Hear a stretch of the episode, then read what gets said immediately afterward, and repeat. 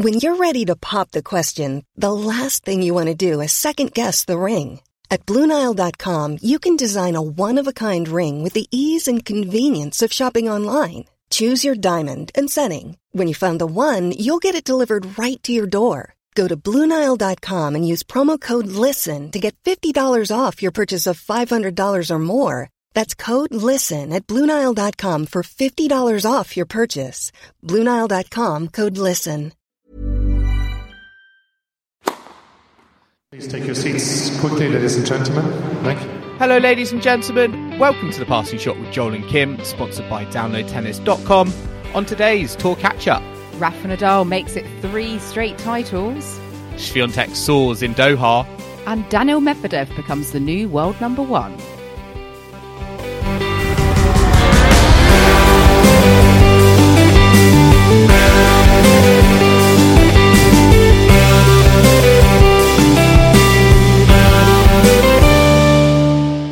Kim. Today is the 28th of February, and we are here to catch up on the week in tennis at Passing Shot HQ, especially backed by our crowdfunders, Marco Hurtado and Adam Stevens. We have had another enthralling week on the ATP and WTA tours.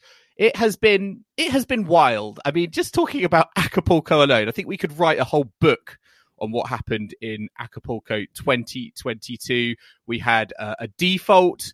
We had late finishes. We had Cam Norrie continuing his uh, his success, and of course we had Rafa continue his unbeaten season. And I have no doubt with you as a Rafa fan, as always, you you must be in in high spirits after the week the week that was in Mexico. It was a great week, barring Zverev's naughtiness, um, which was terrible. But yeah, Rafa more than made up for that. And I enjoyed waking up every morning, finding out that he'd won in straight sets. And I've just actually found a old framed picture I had of Rafa, uh, which I had stored away when I was redecorating, and I've just got it up and put it on the wall today. Um, it's a nice photo of him from the 20, well, 2005 Roland Garros. So it's him as a baby, basically. And it's just amazing that however many years later, 17 years on, he's had the most perfect start to the season. It's crazy. I know. I think even by Rafa's exploits, it's taken a lot of people, including myself, by surprise. I will say, Kim, what I love about the tennis season at the moment is I think there are these magical weeks as fans where genuinely it feels like there is tennis on like every single hour of the day. And, and as you said, it was like I was waking up and, and checking the results overnight uh, from Mexico. I mean, to be honest, they may as well have still been going on given how late they uh, they were finishing. But also, you know, Doha and Dubai was going on through our daytime as well. So it was so great. I think as a fan, it was just it just felt like I could live live and breathe tennis literally every single minute uh, of the day this week, given the uh, the number of tournaments that were that was on show. Yeah, and obviously there's an argument that you should uh, locate the tournaments in the same sort of area of the planet uh, to make it kind of, I don't know, more environmentally friendly or whatever at any given time rather than having them all all over the place. But it does mean that when they are all over the place, the more time zones, the better. Exactly. Uh, for fans, it does mean you could literally watch it round the clock if you didn't have anything else to do, um, which is, you know, unlikely. There's nothing else going on and you'd just be able to 24 7 watch tennis. But we do our best to absorb as much of it as we can um, each week um, to discuss as we do. So, I mean, let's start with the WTA uh, side of things this week. Uh, we had Doha, the, the thousand event uh, out in Qatar, which we saw uh, Iga Swiatek win uh, in very convincing fashion.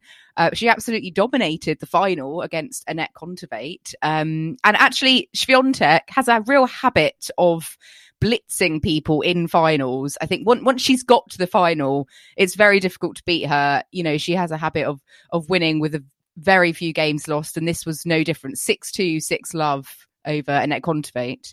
I was actually disappointed with how many games uh, she gave up, considering her. I think her previous WTA 1000 final was in Rome, and everyone will remember that was the final she beat Karolina Pliskova double bagel love and love so yeah i was disappointed that no no um yeah no that was a very impressive victory because Kontaveit has been on some uh, you know, she's been on a cracking run of form recently. I think she was on a nine match winning streak going into the final, and I was expecting it to be a very uh, competitive, competitive match, maybe going three sets, maybe even ending in a, in a final set tiebreak. So I was very surprised to see such a, a one-sided scoreline. But you know, at the same time, the the level of, of tennis that Swiatek has shown this week has been very, very impressive. And I think, in particular, against those those power players that I think in the past that she has had a little bit of problem, you know, a little bit of issues with. Um, you know, I always think particularly with her serve and the way I think that she has had to,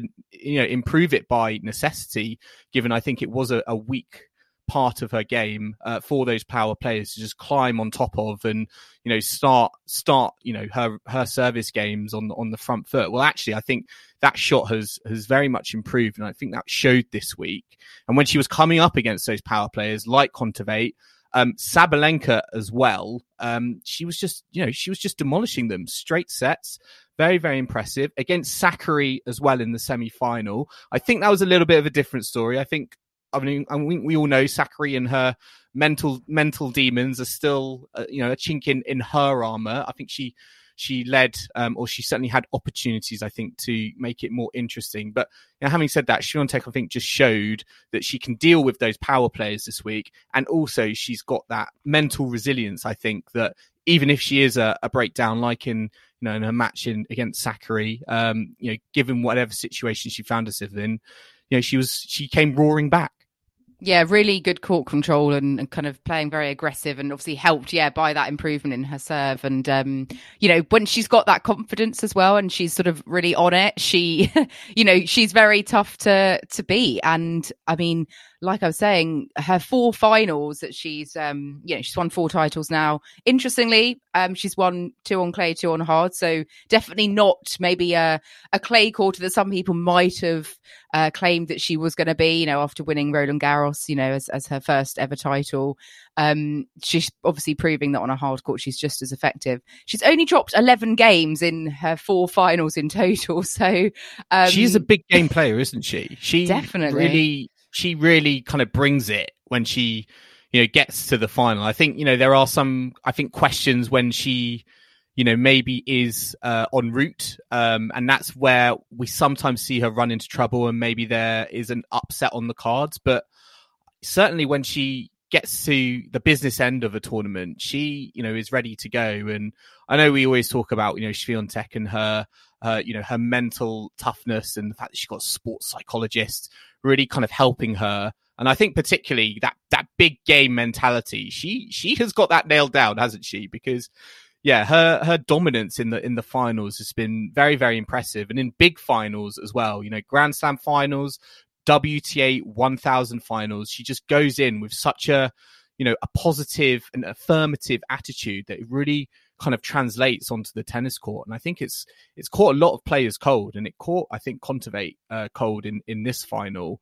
And I think Swiatek was even just a little bit frustrated. You know, wasn't because I think genuinely it could have been it could have been six love six love again. Um, you know, it was that it was that much of a, a commanding performance. But um, yeah, she certainly is a player who likes the uh, is ready for the big occasion. And I think that's why we think of her as a player who you know, is a multiple Grand Slam champion because when it does get to those kind of pressure situations in those big moments, she you you look at her and you think, yeah, she's a player unlike a Maria Sakkari who she's ready to handle the occasion. Yeah, definitely. And I think Kontaveit, she she said after the match that she didn't sort of perform as well mentally today, like on on the day, um, you know, with her emotions, and she was really struggling on on serve. Obviously, she only won two games, so she was getting broken pretty much a lot of the time. Um, but all credit to Swiatek, definitely the better player on the day. And Kontaveit obviously still having a great tournament. You know, she beat Ostapenko in the semi, who, you know, has been in very good form of late and, um, you know, hasn't quite managed to continue her win streak, but getting to the final, proving that she's right up there and her kind of good form of, of the last six months or so is, is, you know, definitely continuing as well. Um, so I think, you know, she'll still be looking at it from a fairly oh, positive yeah. angle. I mean, we both, I mean, Kontaveit um, Ostapenko in that bottom half semi final. That was probably, you know, two of the most informed players on the tour at the moment. So for me, that was a really fascinating one. I did kind of laugh, Kim, because Kontaveit en route uh, to the final, she had uh, a match against Elise Mertens um, in the third round. She got bageled in midway through. She won it 6 3, love 6. 6 2, which I thought was sort of a, an odd scoreline because we don't really associate Kontaveit kind of going walkabout um, you know mid matches like maybe we do with with some other players. But um yeah it was a very good it was a very another very very good showing from Kontaveit and again she will be just sort of rising up the rankings. I think i've even seen talk of her potentially you know given how little i think she has to defend coming up i think there's a chance she could be um, you know, getting up there. Well, maybe even dare I say the next, uh, the next world number one, given the way she's playing how far she's reaching in tournaments and the the lack of points she has to defend. It's not a you know it's not a, a completely far off um, suggestion. So certainly she is still playing some some very very good tennis, but you know at the same time Iga Swiatek just just very very better on the day in that final.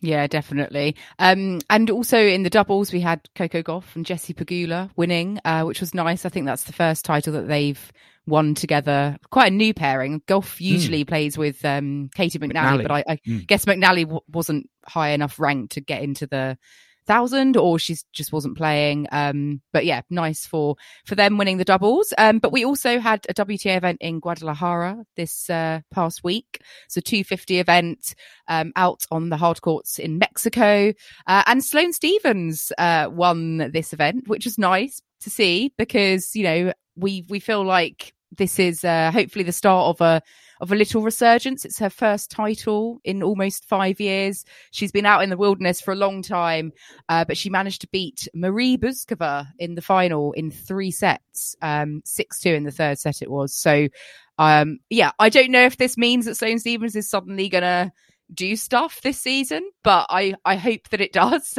I hope it's a good omen. Certainly, it was uh, it was another great you know, reminded me, I think, of the, you know, the form of, of Yelena Ostapenko and how, you know, she's another single slam champion having that resurgence and, you know, seeing this title win. Uh, I was actually startled by how long it's been since uh, Sloane Stephens had won her last WTA Tour title, almost five years. I mean, that just doesn't feel right. You know, we've seen, we've seen, we know Sloane Stephens talent. We saw that, you know, when she won the, you know, the US Open.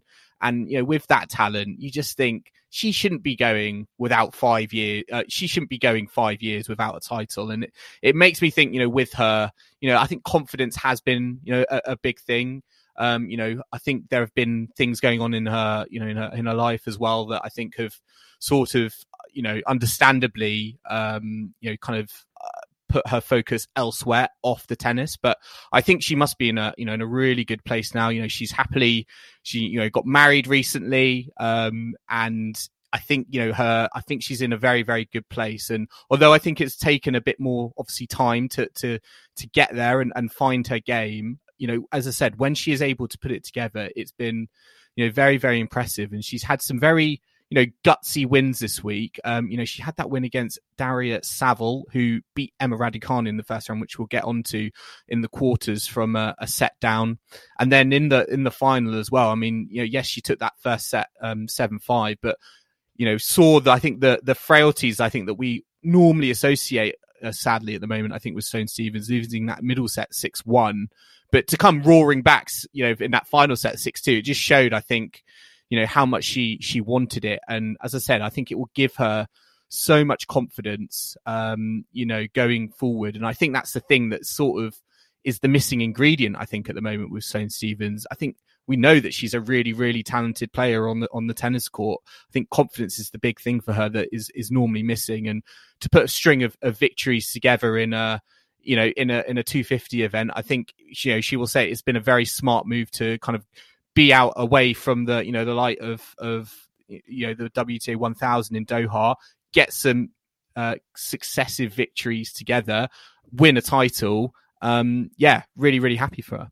Yeah, and um, I'm just just looking at the the uh, the draw. Actually, you know, obviously seeing Stephens' path through, seeing Bouzkova get to the final. She's not won a title yet, despite being in three finals. So I think maybe she might want to get on the phone to Swiatek and uh, have a chat with her. What's what's your tips, Iga? Um, I was pleasantly surprised to see Sara Sorribes Tormo win two matches without going to a third set tiebreak. Uh, that was, uh, you know, a nice change up. And uh, I can see now that Caty McNally was was in action in Guadalajara instead of Doha.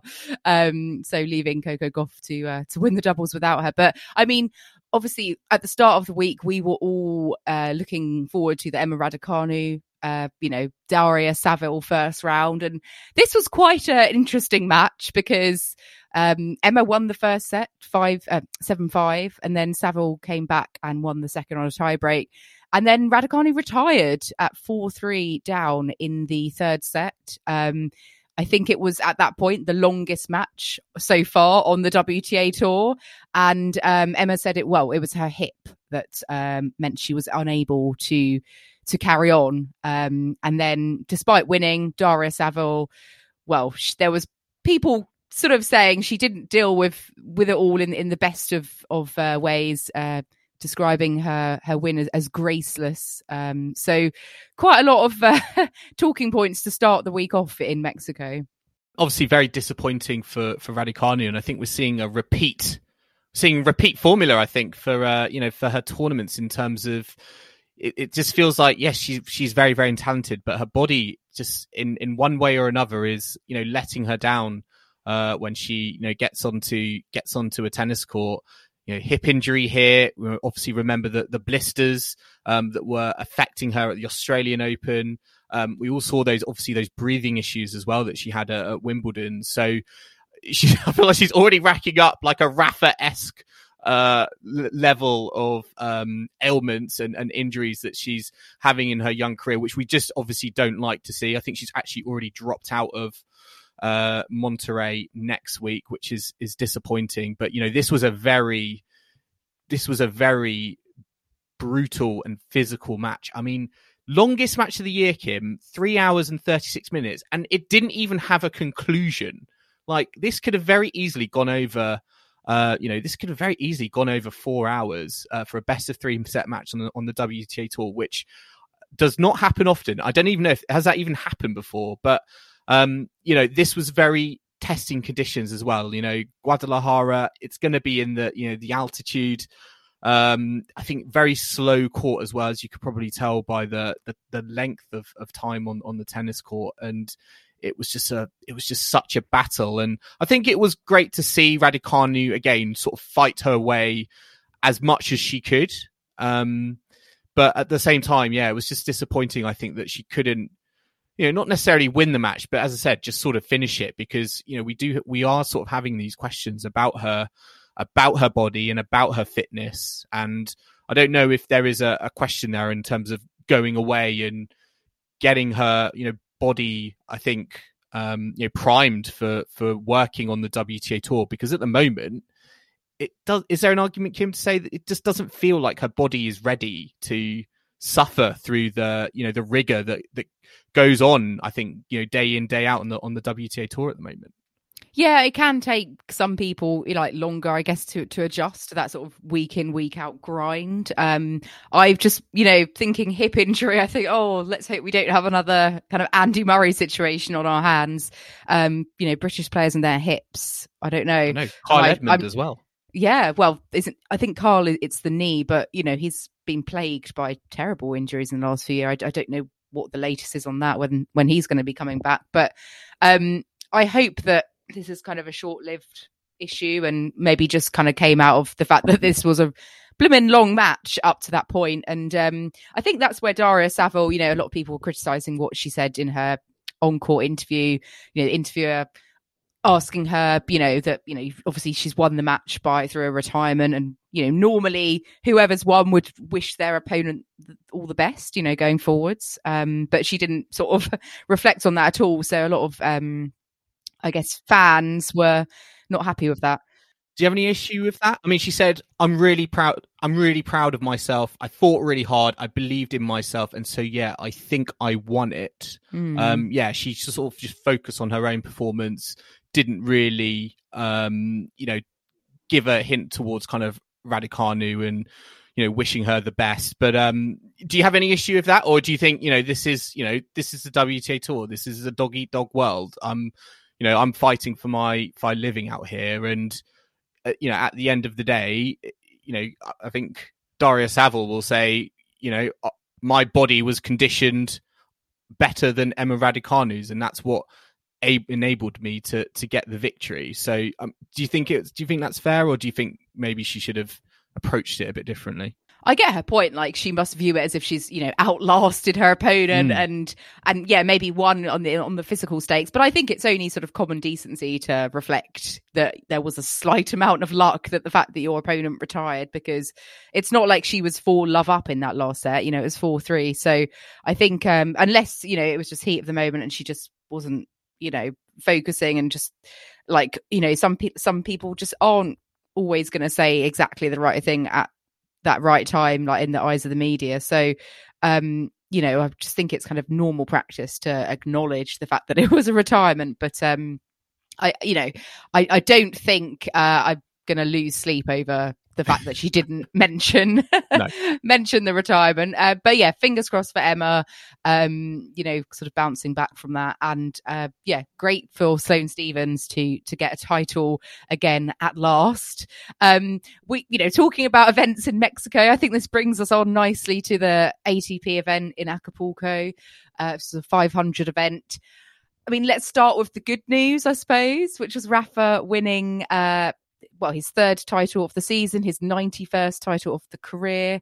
Um, this is 15 match win streak now in a row since the start of the year.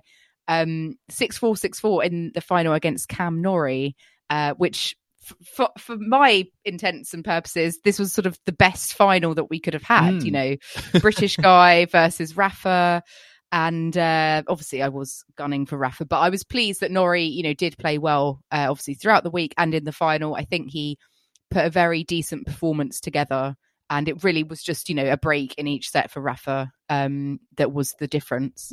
Yeah, he definitely made that final more interesting than I think maybe some people would have given you know given him credit for. And he had a very very good win against Stefanos Tsitsipas in the semi-finals in in straight sets. So yeah, it was a very very good week for Cam. Um, but you know, Rafa is just on another level, isn't he? Um, I think I read, you know, he is now the youngest and oldest champion uh, of Acapulco, which is just kind of mind blowing. But uh, yeah, in the final, it was just just had a bit too much class, I think, for for Cam. And what I I noticed, and I think it's something I've seen, I think, develop, um, particularly I think in the the the later years for for Nadal in terms of his progression on court is on tour even is um you know he he, he was he was coming to the net finishing off points with some swimming swinging backhand volleys. And i think you know i was, I was quite like quite like to see that in terms of him kind of killing off the point and not just sort of trading lots and lots of blows from the the baseline. Because i think this was a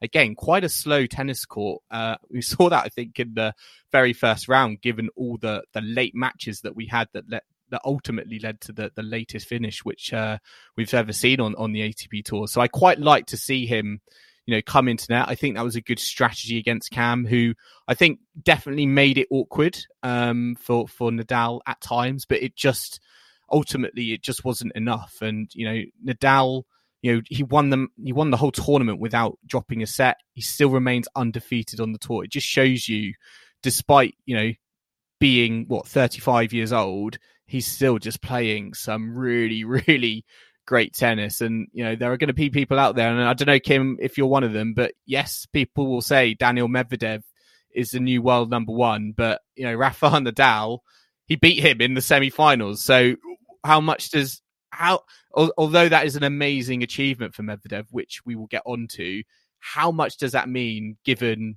he lost to nadal and nadal is still on this crazy streak having won you know the australian open and now mexico on you know on a hard court we're not even reached the clay court season yet it's just it's just it's almost kind of for me kind of stolen his thunder a little bit Yeah, definitely. I mean, Rafa's number one in the race, so he's playing with the the best form of anyone, I guess, on the on the men's tour. I was surprised that their semi final that they had wasn't perhaps three sets. I was, you know, really pleased that Rafa came through that in, in straights and definitely playing a lot more aggressive and um, just confident. And it was, yeah, just really pleasing to see. And um, I I thought Medvedev would give him yeah a bit more bit more of a of a harder time in that semi, but you know it's still obviously a fantastic achievement for Medvedev to finally have taken Novak's spot um, at the top of the game because you know it's been been a while since someone got to that point. I think um, 2004 was the last time that we didn't have Roger, Rafa, Novak, or Andy Murray being world number one, which I assume was Marat Safin. So it's been um, 18 years and. Uh, or the equivalent 936 weeks someone's done the maths uh, in a row uh, so medvedev yeah is, is sort of broken into new territory um, and and t- rightly so you know for all his hard work and, and good results over the last well year or so and especially of late um, despite rafa you know being number one in the race i think you know it's still very much well deserved. Um, and we'll get on to Djokovic later uh, in in the episode um, as to why you know him losing did help uh, Medvedev finally get to number one. Um, I mean Cam as well, Cam Norrie. Obviously, um, he was on an eight match win streak before losing this final. This is really good going into Indian Wells because now Norrie is the defending champion, and at the start of the season we were thinking oh, you know, is he is he in any good stead to to perhaps try and defend his title? But I think you know he's peaking at the right time and, and building those good performances. And I think um, whether or not he obviously wins the title again, I think that will be going some. But I, I hope he'll be able to go deep in the tournament at least. Yeah, certainly. And I think with you know Sinner and Hurkacz, um, you know, have big points to defend in Miami. Uh, you know, they both got to the final. There is an outside chance as well. If if Cam, I think, keeps up this level, he could. I think feasibly he could see himself in the, the top ten top ten ranking top ten rankings. Um, given the the level he has shown, it has has caught me by surprise a little bit. I'm not going to lie, but it's great to see him just kind of going to these tournaments and just sort of ruthlessly kind of dispatching uh, players and you know going as going as far as he can. It's just I think it's just testament to you know his incredible work ethic um, and you know his i think certainly his um you know his ability i think to grind from the back of the court very aggressive but also very defensive at the same time. It's just very hard to break down i think and a lot of players have i think struggled to do that including stefanos tsitsipas. So you know another very very good week for for cam Norrie kim it wasn't such a good week for alexander zverev who um I mean, wh- where do we start? We can either start with you know being part of the match uh, that involved the latest finish, I think ever to a tennis match, certainly on the ATP tour. Um, but also he got defaulted uh, in his uh, after his his doubles match, showing some aggression to the umpire by banging his racket, quite quite violent, really, um, on the the chair umpire's uh, well, the chair umpire's chair. I mean, what do you? Let, us start with the bad. What what what do you make of that that default situation? Because this was, um, you know, for me, this was obviously not not great.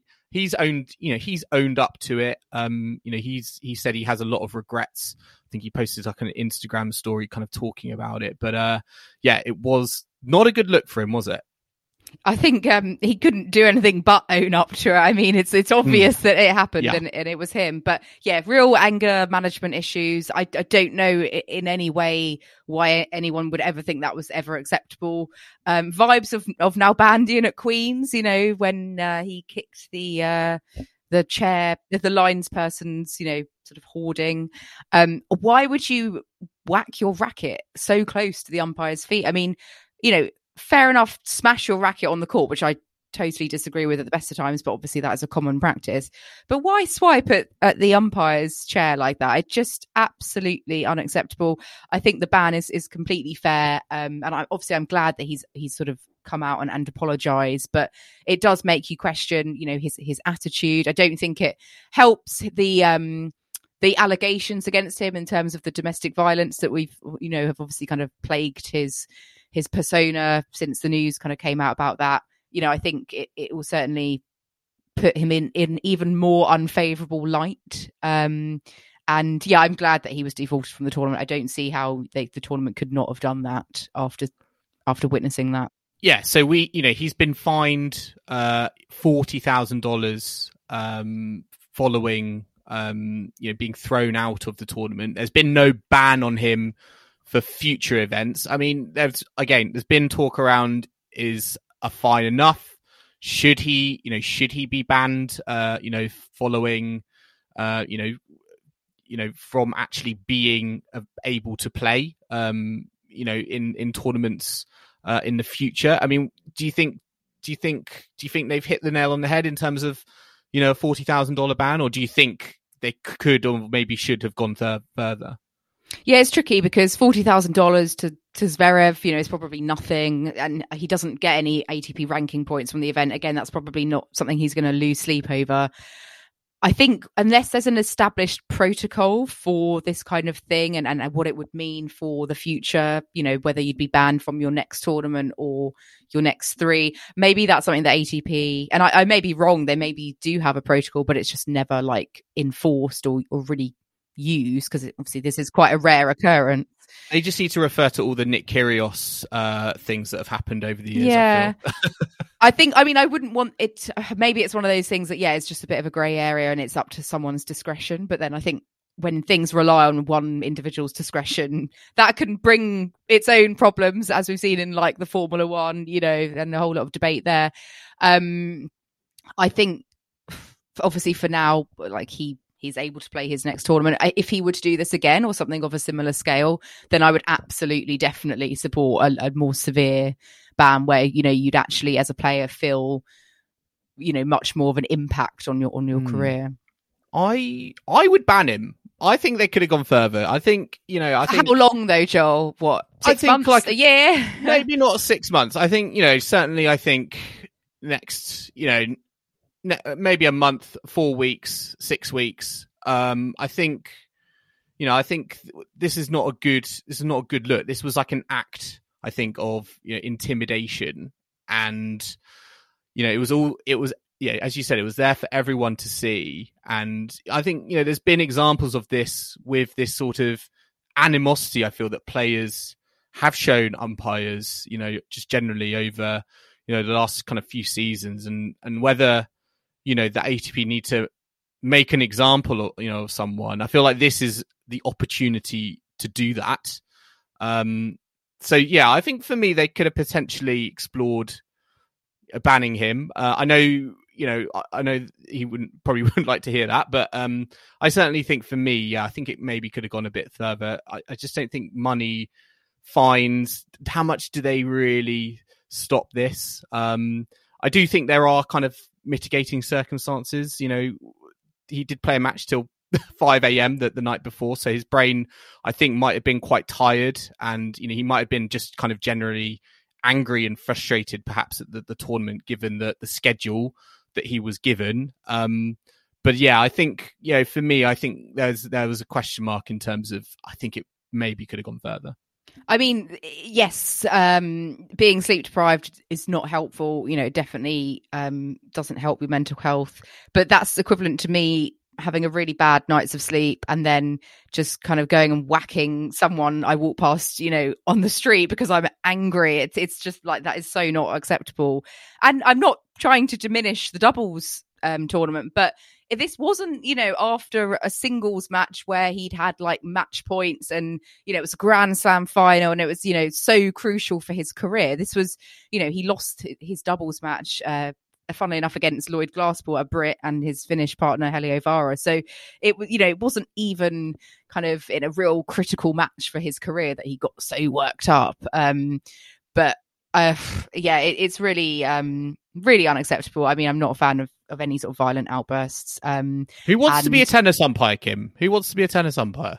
Well, certainly, yeah, certainly. Um, I mean, not not to mention, you know, just the general abuse you get from players moaning, and then, oh, it's just yeah, it's not not an easy not an easy position. You've got to be so focused and you've got to put up with a lot of crap from players and the crowd sometimes as well. So, um, I mean, the, the reason obviously Zverev was so tired was because there was a record broken the, the night before. Um, you know, latest ever finish in tennis history, 4.55 a.m. No one should be playing tennis at that hour. You know, that is, that is, uh, just ridiculous. It, it exceeded the, uh, famous Hewitt Baghdatis finish, which I think ended at 4:34 in the morning, and that was at their 2008 Australian Open. So, um, you know, epic scenes. Uh, but the reason for this is they obviously have a habit of of starting sessions and, and matches quite late in Mexico. You know, they generally tend to do things a lot later in, in sort of Hispanic nations.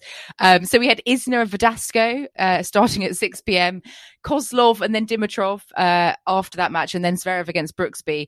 All those matches exceeded three hours, uh, which is why you end up at almost 5 a.m. in the morning. Kim, Uh, you know, Kim, you know, as fans though, if you had a ticket to that court, you would be, I would be absolutely, I would be absolutely loving it. You know, you part of, part, got your own piece of history. Got your money's worth. yeah, you got your money's worth. Um, and I think what was so amazing was given, regardless of how late uh, that you know that that finish was, there were so many fans in attendance, and all I could just think about was, you know, if that was in the UK, it would be like, oh, sorry, there's uh, planning permission, or the, the council can't let you play past 10 p.m. on a school night. Um, public transport doesn't work, etc. And I just love, I just love how you get these wild scenes in in tournaments, and uh, it is fascinating how you know different tournament tournament organizers will will do different, you know, make different decisions. And yeah, it was a it was a wild one, wasn't it? But uh, yeah, 4:55 a.m. I don't know. Should should people should players be playing at the time? Probably not. But was it entertaining? Absolutely. I think it's ambitious to schedule three ma- three men's matches Yeah. starting at 6 p.m. I wonder how many people in that crowd called in sick to work the next day. um, but at least at that time, you know, you could probably get the first train home. At least it's it's not like 2 a.m., which might be just a bit annoying. Um, but yeah, I mean, Acapulco, plenty happened. It was an interesting tournament. I think one of the most action packed from this season so far um, and probably outshone the events in Dubai. I have to say, uh, I think obviously we had generally more of the top players out in Acapulco, but we did have you know Novak Djokovic returning to action in Dubai. Um, that return didn't go quite according to plan. He lost to qualifier Jiri Vesely. Uh, in the quarterfinals, which we'll get onto in a second, because well, we have to give, credit where credit's due to the champion, which is Andrei Rublev. Um, this is his second title on the trot. Uh, he won Marseille the week before and he beat Vesely in the final 6 3, 6 4. So, kind of going back to his ATP 500 kind of domination of. of, You know, a few seasons ago, uh, building that consistency back again after a bit of a sort of slightly less consistent start to the year. Um, yeah, 13 matches, I think won in a row for Rublev if you include the doubles as well. So um, his his good form is continuing. Yeah, and I mean, in his route to the final, I mean, he was a set down uh, in his three preceding matches. So again, showing great mental toughness. I think not. It, this wasn't a case of him just blasting, uh, you know, players off the court and moving on to the next round. You know, he really had to, you know, gut it out to to to win and take each match at a time. Um, you know, particularly against uh, Hubert Hurkacz in the, the semi final, he was you know three six down and won in two very tight uh, tight sets uh, in sets two and sets three, uh, ending on a on a on a on a match winning tiebreak. So um, yeah, very impressive from Rublev. And I think what was you know really nice as well was you know, he used that as a platform. Um, you know, he used this tournament as a platform, I think, to kind of get across his message around the kind of Ukraine Russia conflict that is going on at the moment. He wrote "No war, please." into the camera so you know you could tell that you know, other things were kind of on his mind so it was really nice i think to see him i think speak his opinion and again we'll get onto it in the the second half of the show but to see kind of tennis players kind of speak their their opinion voice their beliefs um, and to see rublev do that um, obviously as a as a Russian, um, yeah, it was uh, I think really amazing to see, and it just I think reminded me that you know this is not it was a tournament. Yes, it had some incredible tennis going on, but actually there are you know there's there's bigger things at stake as well. Yeah, which is what he said afterwards. Um, you know, he said that this result does not matter when there's a war Mm. going on, and I'm, you know, it's good that he obviously um used his position and his um op- that opportunity to kind of voice that message, which you know people look up to sports people, and um it's it's important that they use that platform in the right way. And um, you know, the final itself was you know, not perhaps uh, as exciting as the two semi-finals we saw, which we saw, uh, which both went to you know third set tiebreak. I think Vesely was probably a bit shattered in in the Mm. final in the end. I mean, know, he qualified for the event, so he had Yeah. played a lot of tennis to get to that final. yeah, and and you know some kind of fairly long matches as well as as his week went on. Um, I mean, let's talk about his victory over Djokovic because, funnily enough. This isn't the first time he's beaten Djokovic. Uh, he's actually never lost to Djokovic, so perhaps we shouldn't have been surprised by this result. Um, I'm just surprised by the the two other players that have beaten Novak Djokovic multiple times and never lost to him. Well, we know that one is Nick Kyrgios, right? Uh, who you know winds him up a bit, uh, gets under his skin a little bit, I suppose, as he does with many players. Uh, the other player, Marat Safin, I guess. I, I that is fair enough because that would have been very early in in Novak's career. I remember Safin beat him at Wimbledon in the second round, I think in 2008 or something like that. Um, but perhaps not as surprising as as the two Vesely uh, matches. But yeah, Vesely, 123 in the world. But he's one of those players, though, that, you know, he was a junior world number one, I think about 10 years ago. I think he was tipped, you know, for a bit more greatness. I think he won like, you know, Rising Star Award uh, from the from the ATP. And I think, you know, he definitely should be more up there. His highest ranking is 35, which was back in 2015. And I think he's sort of been in the wilderness a bit, really, um, Yeah, it's when he shouldn't yeah, have been. No, exactly. He's he's got the. I think he's just. I mean, he's shown this week. He's got the talent to apply himself to the ATP tour. I think he's been, um, you know, more or less been playing on the on the challenger circuit. But I think with this tournament, he's shown that he's he is above that, and you know, he should be getting back to the days where you know I remember watching him at Wimbledon, where you know he was a very, very, very solid big server. Um, and you know was playing very very well. You know he was getting to second weeks of of Grand Slams. I think he he reached the, the he's reached the fourth round of of Wimbledon twice. Um, so yeah, it was a bit surprising. I feel like to see him, yeah, just be out in the wilderness. I'm not too sure if if injuries have been an issue, but um, you know he will take great confidence from the fact that he came all the way through qualifying and all the way through the main draw and beat some players who are in been in some very very good form. I mean, he beat Bautista Agut six two six four um, in the second round. He beat Marin Cilic as well in the first round. So you, know, you could tell he was playing really, really good tennis. And you know, for Novak Djokovic, yes, this was you know his his start. His you know that was his start to the season.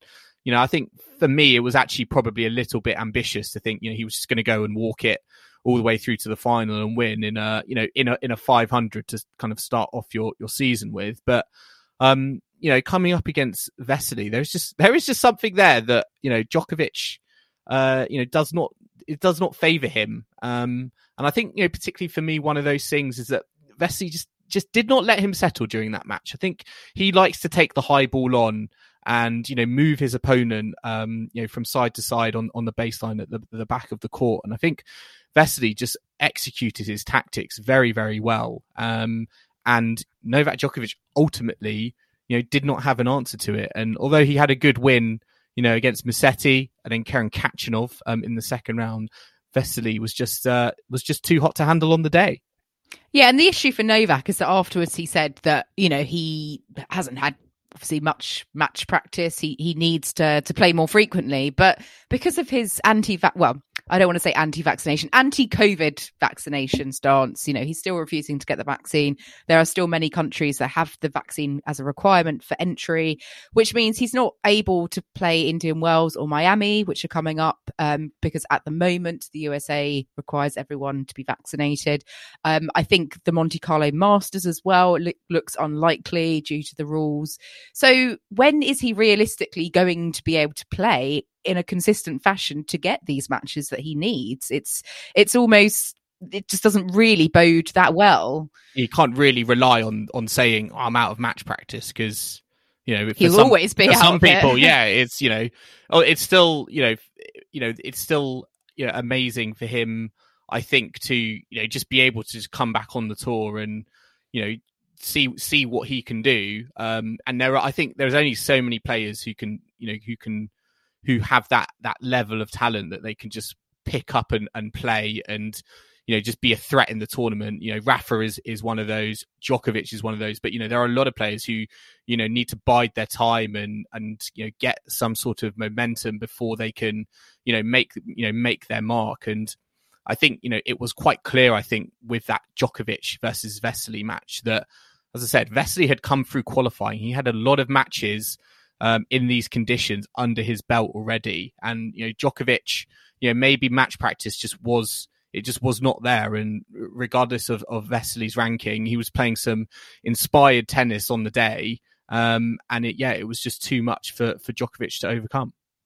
Yeah, I think that that difference probably was quite key, and and who knows, the rules in these nations may change, so we'll have to, I guess, see it week by week. I mean, certainly he'll be able to play the the Belgrade Open, I think in in April uh, on on the clay, or it might be May, but um, we'll we'll wait and see when we next see Djokovic on a on a tennis court. Maybe he could go and play some challengers somewhere. I'm sure they'd love to have him.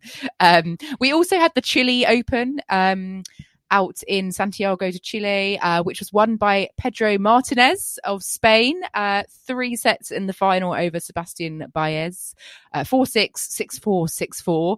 Uh, so Pedro Martinez uh, winning his first ATP Tour title. Um, in only his second ever final. Um, he had a tough old semi final against the home favourite Alejandro Tabilo. And uh, Sebastian Baez also coming through against Albert Ramos Vinolas in three sets in the semi. So setting up a nice final between the two of them. Uh, but Martinez came out on top. Um, I think it does show though, Sebastian Baez, I think we did say he would be one to watch. Um, oh, yeah. He's definitely making inroads on the tour. Um, considering I know this sounds quite bad, but I'd never heard of him before he played the next gen finals last season. So um, I've definitely heard of him now. Yeah, no, exactly. He's been playing some really, really good tennis. I still think you know he's definitely dependent on the on the clay courts to to get his rankings up. But him, yeah, he's been playing some very some very very good tennis. But yeah, Martinez on the day, I mean, very tough nut to crack. And you know the fact that he came back from a, a set down was very a very very good win for him. Um, and yeah, well, I mean, we'll see how it we'll see how it goes. Um, what I loved, Kim, I was watching some of the highlights um, of that final. Sebastian Baez uh, in a rally hit a double-handed backhand lob that landed inside the service line, which I had never ever seen before. Um, you normally you normally associate. They normally go to the back of, of the court. Yeah, exactly. Yeah. This was a this was actually like I genuinely had never seen something like this before. So if you want to see a shot that I feel like is quite rare on tennis court, um, watch the watch the highlights because uh, yeah, it's just it was just amazing. Pedro Martinez, he's not a short player, which makes it even more uh, unbelievable in my book. But um, yeah, a good win for Martinez and just generally Kim at the moment. Spanish players just playing really really well. Martinez, Nadal, Bautista Agut won last week. Feliciano Feliciano Lopez won a doubles a doubles title. It's it's all going really well, isn't it, for, for Spain at the moment? On that note, let's take a quick break, but do join us when we come back, where we'll be looking at how the tennis world has reacted to Russia's invasion of Ukraine, uh, the second half of the ATP Tour calendar being released, as well as the upcoming draws from Monterrey and Lyon. So do not go anywhere.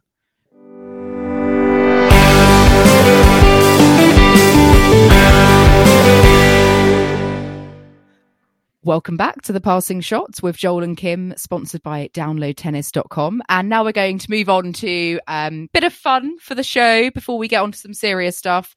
Par for the courts, Joel. It's back, and you've got yes. uh, a new one for yes. me to it is uh, back. attempt. it is back, and I'm really excited. Really excited by this one. Really juicy one. I found it courtesy of Ben Rothenberg's Twitter. Um, so you know it's going to be good quality. Um, yeah, uh, no, I have enjoyed finding researching this one because it has something to do with world number one rankings, Kim. Oh, okay. So, in light of you... Medvedev becoming yes, the new exactly. world number one, yeah, okay, very so appropriate. Are you ready? Are you ready for your par for the courts topic? Okay, so as as we've already kind of just spoken about, the world number one ranking in the ATP tour, I mean, it's literally been four people and Medvedev since uh, since 2004. But what I want to know is, since then, there have been 17 WTA world number ones. And my topic for you is number ones who have been at the top of the women's rankings since 2004 to the present day. Okay, I think that's that's that's quite doable. I think. Okay, you say that every time, and I and I know there's a, a hurdle. I normally there's a hurdle on the way, so I'm gonna I'm just gonna be quite nice. I'm gonna be quite nice this time. I'm gonna set it at ten. I want you to reach double digits for me um, to achieve par for the courts in this category. Do you do you think you're up to the up to the task? I think I can do 10. Yeah, although I'm in, already in my head, I'm ruminating about a, a couple of names that might be on the borderline of that. So is it 2004 onwards? Okay, right. Okay, let's begin then. Um, well, uh, Ash Barty. I'm going to go backwards, I think. Correct. Yes, Ash Barty. That is correct. So yeah, num- that's one. I'm not actually sure who was number one before Ash Barty, but I'll go with Naomi Osaka. That is correct. Yes, two. Uh, Simona Halep, Correct. Three. Karolina Pliskova, Correct. That is four correct answers. Yep. uh, Caroline Wozniacki, Correct. Yes, that is five. Garbiñe Muguruza. Correct. That is six. You're already you- you're strolling this game. You're already Ah! over halfway there. Uh, Serena Williams, I'll go for the obvious. Uh, yes, correct. That is seven. Oh, um, now they're coming quite free flowingly. Um, Ana Ivanovic. Correct. Yes. Oh. I was worried That and I thought, I know is she won a slam, but maybe maybe she wasn't actually number Ooh, one. Yes. No, that is correct. That is eight. Uh, Jelena Jankovic. Yes, correct. Uh, Jelena Jankovic is on there, so that is nine. So all you need is one more to get par for the courts, which I feel hasn't happened for a long time. But yeah, one more. Uh, Dinara Safina. Dinara Safina, are you sure?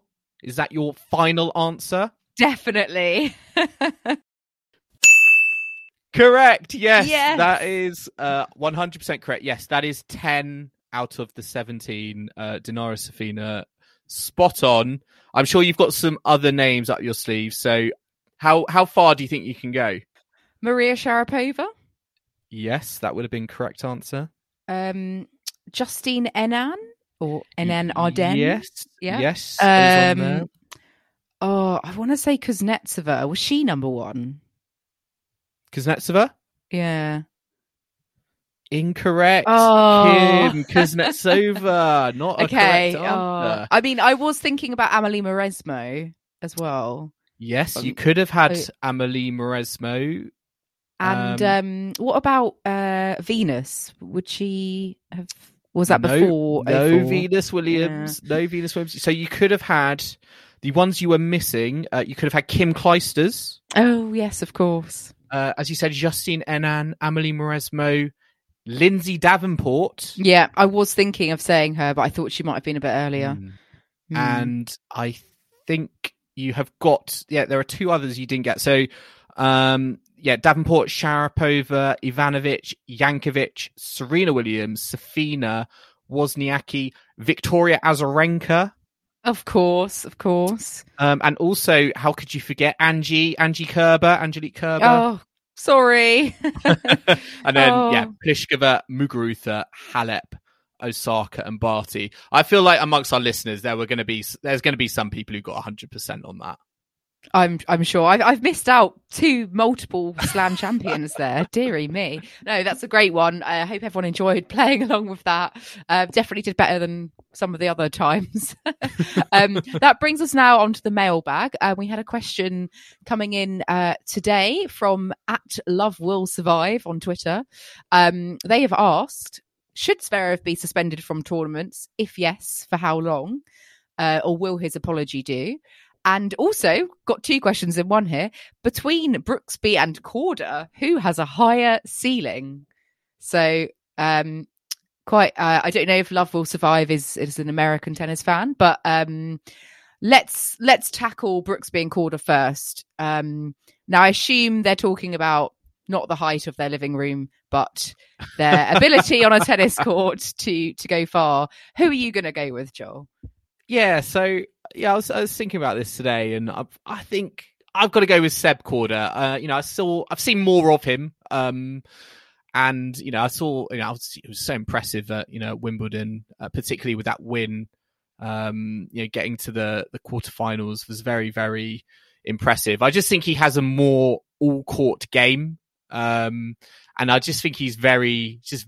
I think he has more talent than than Jensen Brooksby. I think Jensen Brooksby's a, a great player, as we've you know already seen in his career. I think he really announced himself with that match against uh, Novak Djokovic at the the last US Open. But yeah, for me, I think Korda is the more natural natural player. Um, sort of reminds me a little bit of of Thomas Berdych actually. Um, but I think he, for me, could be a top 10, maybe even top five player in the future. I just think that is how high he can go. Do I think he's a, a future Grand Slam champion? Oh, not not sold on that just yet, but I certainly think he is a a top 10 player in the future. And for me, yeah, Brooksby, I, I don't think, I'm not saying he can't get to, to being top 10, but at the moment, I think there's certainly things in his game that he can work on. Uh, like, I think his serve, I think he can get a bit more mileage out of his serve, a few more cheap points. I don't think he utilizes that as much as potentially he could. Um, but I'm sure that will come with time. But yeah, I think at the moment for me, yeah, Seb Korda.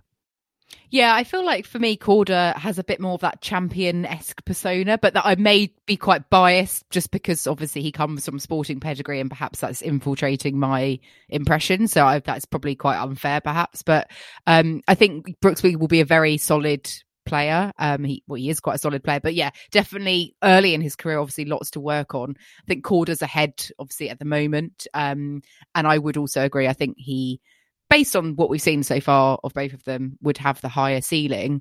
Um, so hope that answers your question. Hang on, Kim. Kim, mm. you said to me before we recorded that actually it didn't actually matter because you thought Brandon Nakashima oh. has a higher ceiling than both of them.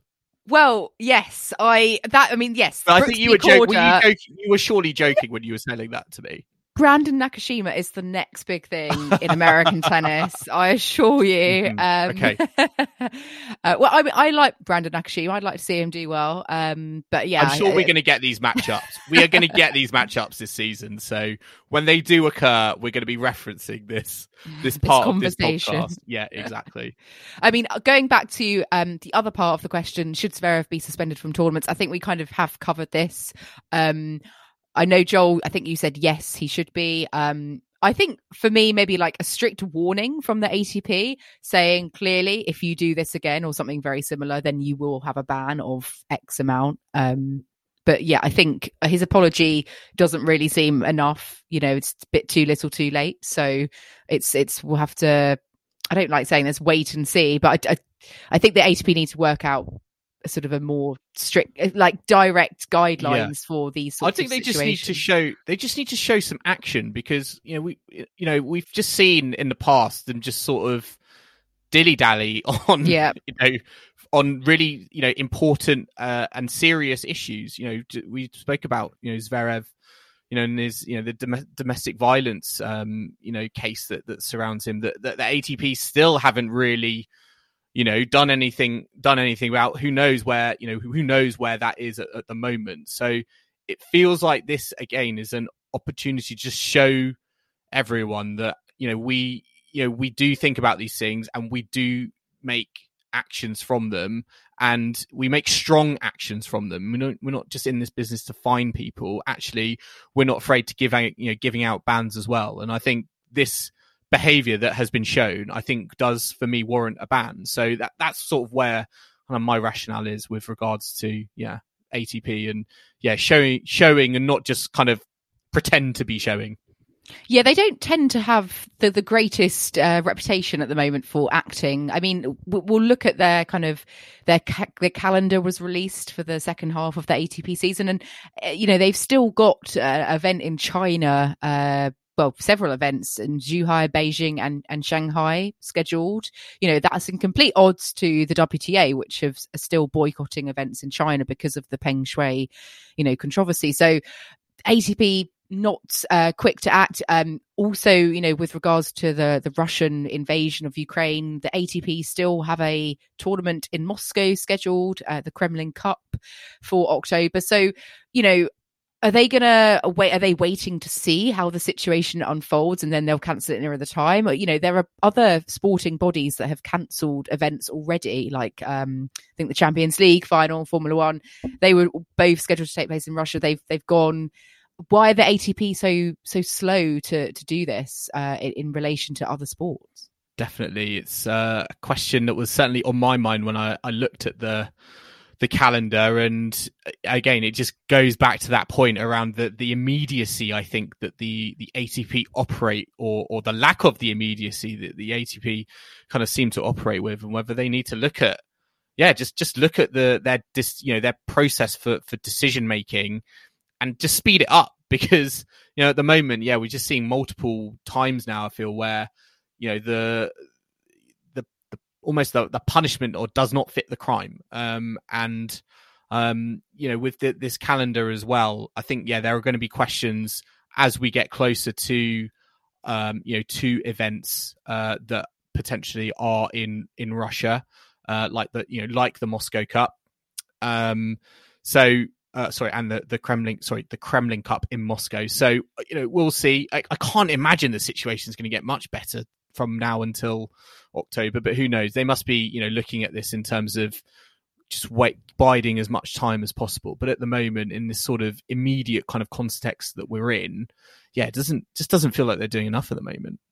Yeah, um, I think obviously tournaments that were scheduled to take place in in Ukraine, like ITF events, etc., they they will be replaced uh, obviously elsewhere. I know the ITF have come out to say that their highest priority is obviously to protect the safety of, of tennis players and those who have been traveling or were in those countries um, at the time. Obviously, a lot of players on the tour are from from both Ukraine and Russia, so are kind of more directly affected, especially Ukrainian players. I mean, uh, Diana Yastremska, she um, has managed to get out of Ukraine, but was in Odessa when uh, the invasion began. Um, so she, you know, was on Instagram, kind of updating uh, her followers and everyone about the situation. Um, she's managed to, I think, go to go to France. She, she's playing uh, in Lyon this this week, but um, uh, you know, other Ukrainians. Sergei Stakhovsky has revealed that he's going back to, to join the army and, and fight. Um, I think he he had retired, hasn't hasn't he, uh, from from the tour, but was obviously living outside of Ukraine, perhaps. Um, so it's a really difficult time, you know, for so many people, and and including you know players on on tour who be personally directly affected. Um, you know, we've got a lot of like you know, Elina Svitolina is obviously a big big player that that springs to mind um, who will obviously be impacted. And obviously a lot of players have spoken up especially you know russian players to to you know um, condone what has been happening. Uh, i think medvedev and rublev have both spoken out. Um, but it does bring up the question of russian players russian team uh, in you know tennis events like what what should happen to to Russian players and uh, team events that have Russia, you know, uh, like the Fed Cup or Billie Jean King Cup, um, Davis Cup at the end of the year. Like, should should Russia be allowed to take part? Yeah, because you know we've seen at the moment because of the you know the doping situation in the Olympics. I think you know we've seen Russia compete. Um, you know in previous team competitions under the ROC name, um, which felt a bit you know, for many people, I think it's just felt a bit weird. It just, again, it just feels like Russia, but under a, a slightly different name. But, you know, does this, you know, does this situation, um, you know, force the ITF's hand in terms of going one step further and actually saying, well, you know, given, you know, what is going on, given, you know, we've seen Russia invade Ukraine, um, do we ban, you know, do they ban Russia from competing in, you know the the Davis Cup or or the Billie Jean King Cup um, events. Um, and you know that is uh, I think that you know that is sort of where we're at in terms of how this I think is impacting I think tennis um, in the way of um, you know international representation. I mean, where I mean, where do you stand on this game? Because for me, this is you know this is obviously going to be a, you know a big talking point.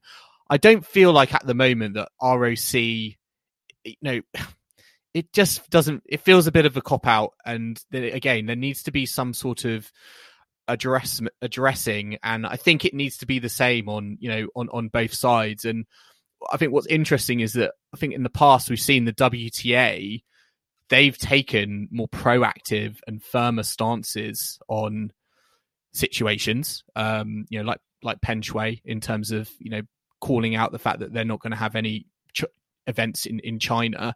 Um, you know, if the, the, the difference in decision making is that going to lead to a difference in, you know, what happens to Russia Davis Cup versus Russia Billie Jean King Cup? I, I don't know, but um, certainly at the moment. It's, I think it's a, a question that needs to be, you know, looked at, and you know, particularly I think yesterday I saw Ukraine Tennis Federation, I think submit an open letter, I think, to I think it was the the ITF in terms of calling on the expulsion of Russia, and I think also that the Belarusian um, Tennis Federation, given their in- involvement as well. So, it, you know, it remains to be seen. But you know, I, I I think you know, given given what's happening in in other sports, I don't think it would be a surprise if, yeah, we saw Russia be expelled at least for the time being from Davis Cup and, and Billie Jean King Cup and you know, ATP Cup and any other international uh, tennis team events that you know, you know that exist on the calendar.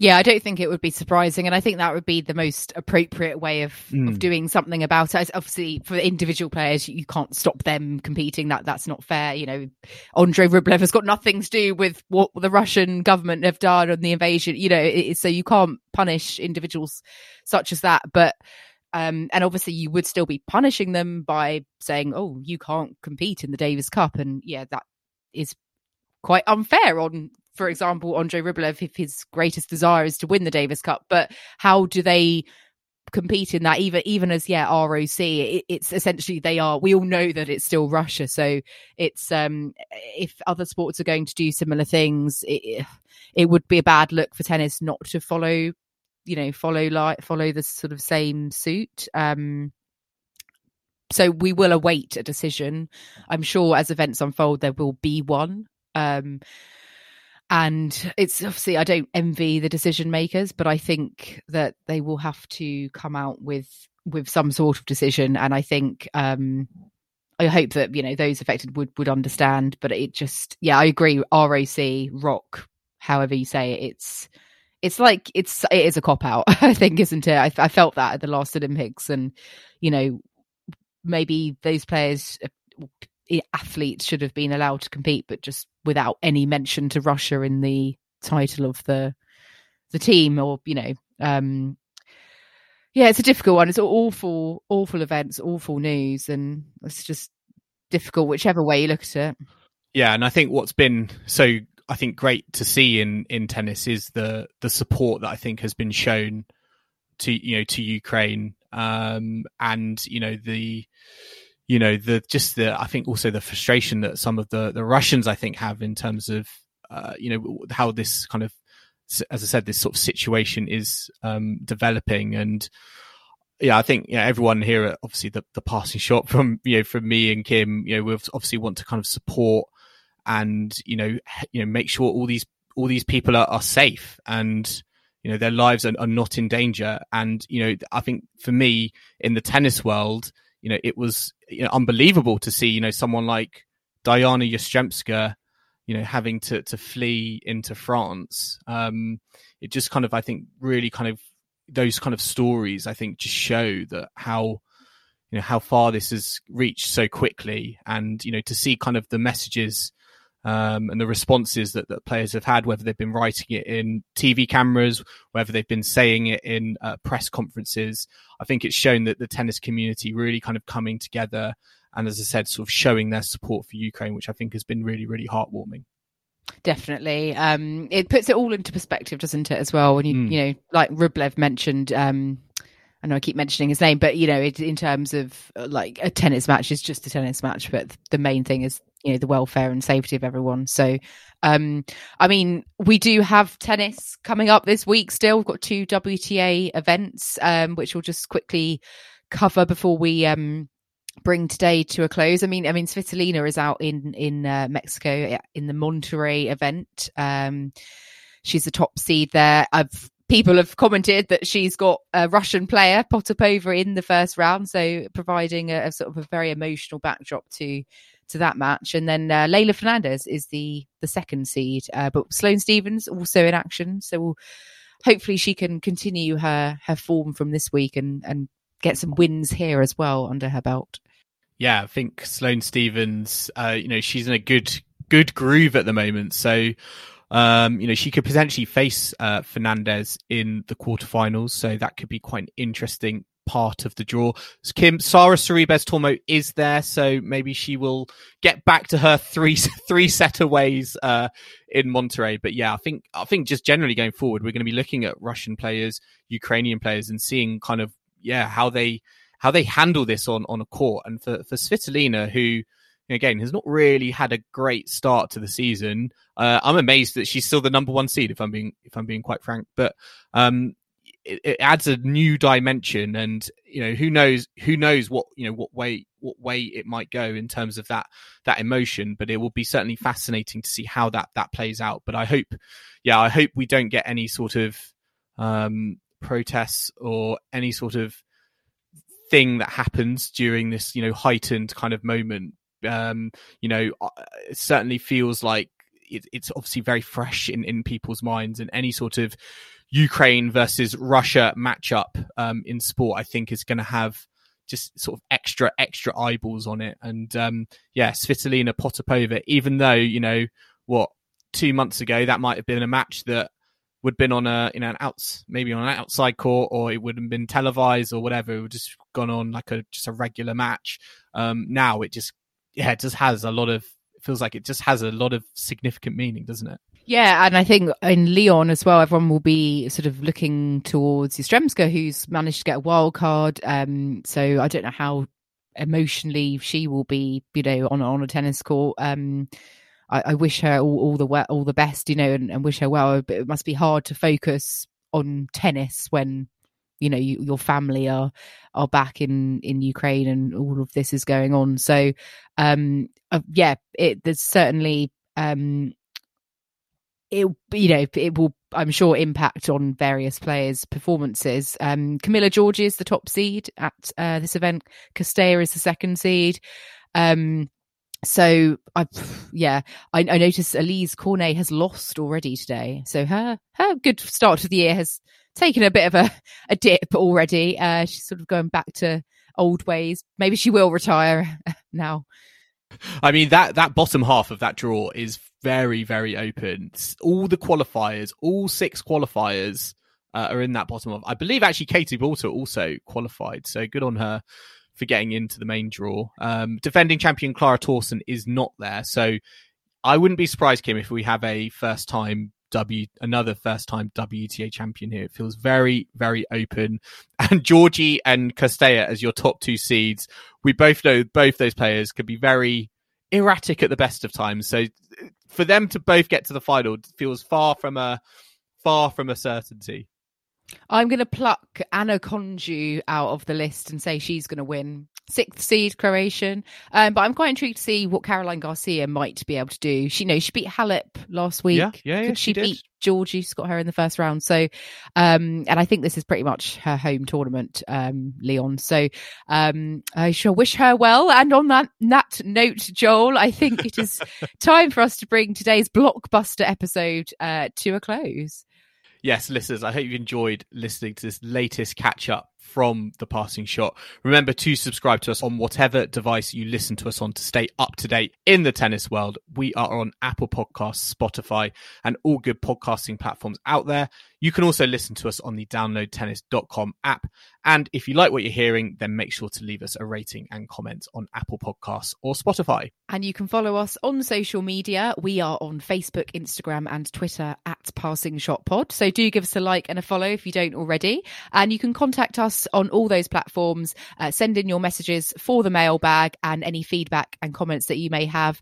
Or alternatively, you can email us passingshotpod at gmail.com. And if you have time, don't forget to check out our website, www.thepassingshot.co.uk. And we will be back next time at Passing Shot HQ to discuss all the latest action on the ATP and WTA tours. I think our next episode will be all about looking forward to Indian Wells, the big sunshine double coming up. So I hope you can join us for our next episode. But in the meantime, it's goodbye from Kim. Goodbye.